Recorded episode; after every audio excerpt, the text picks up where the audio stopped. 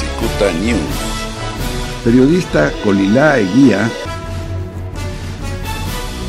Pues sí, efectivamente, fíjate que ya en, en aquel eh, conteo donde estábamos en el sexto lugar nacional o este, en el segundo, tercero, cuarto, quinto, ya estamos en el 13. Por fortuna, aun cuando, y además, fíjate, algo bien importante que hay que mencionarlo, los, eh, las, los, los, las personas que han fallecido en el hospital de Liste de San Luis Río Colorado, Sonora, eh, se los han eh, contabilizado a nuestra ciudad Mexicali.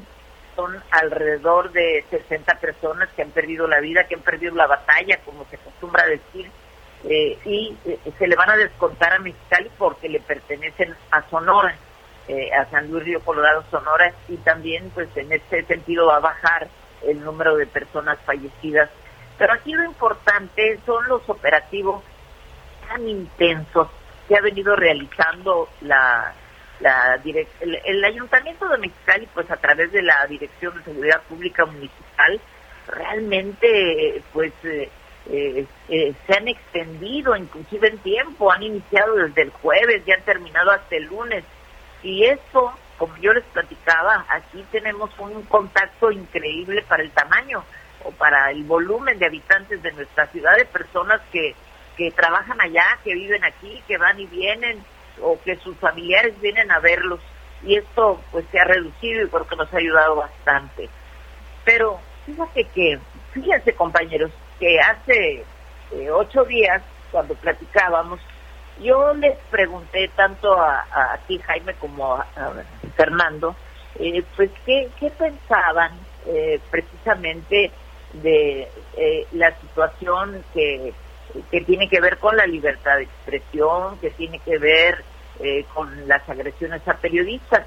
Eh, Jaime, fuiste clarísimo al decirnos pues, que aquí se ha respetado en este estado la libertad de expresión y comentamos los tres que por fortuna en los últimos tiempos eh, pues no ha habido asesinatos de periodistas, tenemos historias de hace algunos años. Yo les preguntaba porque precisamente el martes cuando platicábamos yo había sido invitada para formar parte del sistema estatal de protección y atención a periodistas y a personas defensoras de los derechos humanos. Yo no les había resuelto, les pedí 24 horas para resolver este tema. Eh, yo misma me pregunté, bueno, ¿por qué me están invitando a mí? Eh, de Mexicali, que hay tantos periodistas jóvenes, eh, muy activos, eh, algunos de ellos pues cercanos al actual gobierno. Igualmente en Tijuana pues también fue elegida una compañera para formar parte, para ser consejeros de este sistema estatal de protección y atención a periodistas. Lo pensé, lo platiqué, les hice así como unas preguntitas, estaba yo pensando en tomar una decisión, la tenía que tomar muy rápido y acepté. Y ya tomé protesta, inclusive este, tuvimos el pasado día 25 eh, pues eh, la, la sesión de, de toma de protesta y será el próximo 24 cuando nos vamos a reunir pues son funcionarios de, de, alto nivel que tienen que ver con la protección a los periodistas y a los derechos humanos. No me daría tiempo de mencionar eh, esta integración, pero somos cuatro personas, dos, dos eh, que representamos a los periodistas, que es eh, esta muchacha de Anda, Sonia de Anda, de Tijuana y tu servidora de Mexicali, y dos también representantes de los derechos humanos.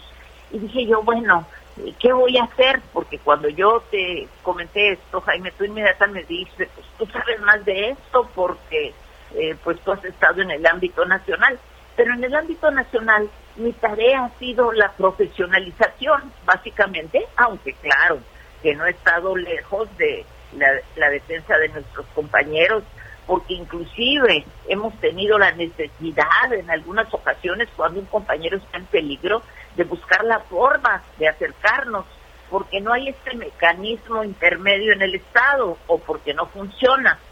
Y bueno, pues ya estoy metida ahí, así es que eh, acepto el consejo de ustedes, Jaime, Fernando, Fernando, Jaime, que tienen tanta experiencia y tanto tiempo en estos medios, para que me ayuden, para hacer un buen papel, para eh, pues buscar mecanismos que nos ayuden precisamente eh, a ser bien tratados, eh, a, ser respetados.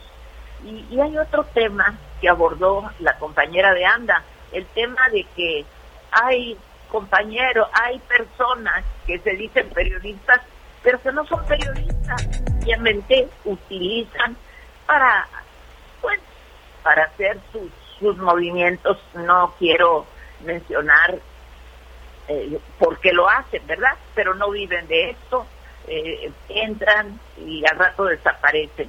Y a mí me gustaría dejarles esta tarea a todos los compañeros que están escuchando, pues que me orienten, que me ayuden para poder hacer un buen papel. ¿Qué debemos hacer? ¿Cómo debemos decir estos sí son periodistas, estos no? Eh, ¿Qué debemos hacer? Yo nada más te diría que de mi parte tienes todo el apoyo, felicidades por pertenecer a este, este grupo tan importante y todo mundo sabemos en el gremio periodístico que no vas a quedar mal, Colila. Pero me necesitan ayudar, apoyar ustedes, que eh, eh, debemos de tener un listado, debemos de tener un patrón de periodistas, porque ya sabes que ahora cualquier persona que toma un aparatito y que dice esto y dice aquello, dice que es periodista. Ese es ahora nuestro reto. Fíjate que tengo la fortuna, como he estado en el ámbito nacional, de tener un compañero que fue, él soy yo en algún tiempo, pero él es de Chihuahua, Roberto Piñón, y resulta que dije, Roberto me puede aconsejar muy bien, y que lo busco el domingo pasado, dije yo, hoy él es, eh, ya tiene doctorado, es maestro, y resulta que él está impartiendo una clase en la Universidad de Coahuila, que es precisamente protocolo de defensa periodista. Mm, pues. A mí me encantaría pues, pero no estamos en esos tiempos para él, que nos diera una conferencia. Te agradecemos mucho, eh, muy enriquecedora la conversación contigo. Te mandamos abrazos, Colila, cuídate mucho.